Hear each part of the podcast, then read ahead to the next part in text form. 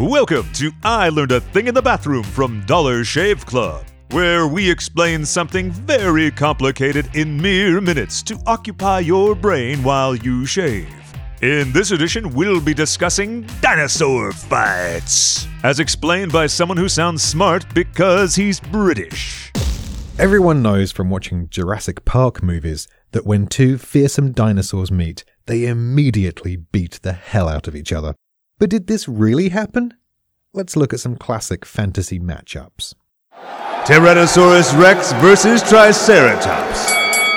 This is probably the first thing you pictured the monstrous T Rex battling the armor plated Triceratops.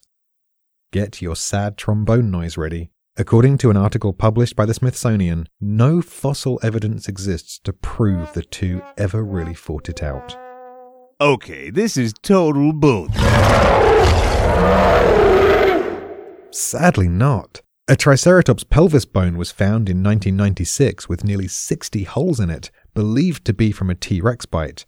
But in all likelihood, that Triceratops was already dead. You see, T Rex wasn't just a hunter, it was a scavenger. The Smithsonian argues that it would make no sense for a T Rex to risk its life going up against a healthy adult Triceratops, a 13 ton walking tank, when it could feast on infant, elderly, sick, or, yes, even already dead ones. Now I'm sad. I'm sorry. Next!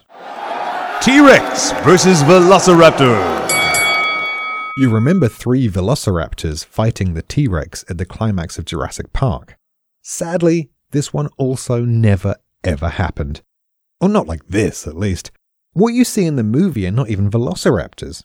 Upsetting as this may be to hear, real velociraptors were small animals, about the size of a turkey. There was a larger version, closer to the creature on screen, but that was called a Utahraptor.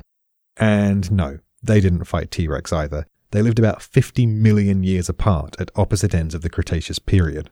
So was all of Jurassic Park a lie? Not exactly. The biggest lie of Jurassic Park is actually the name.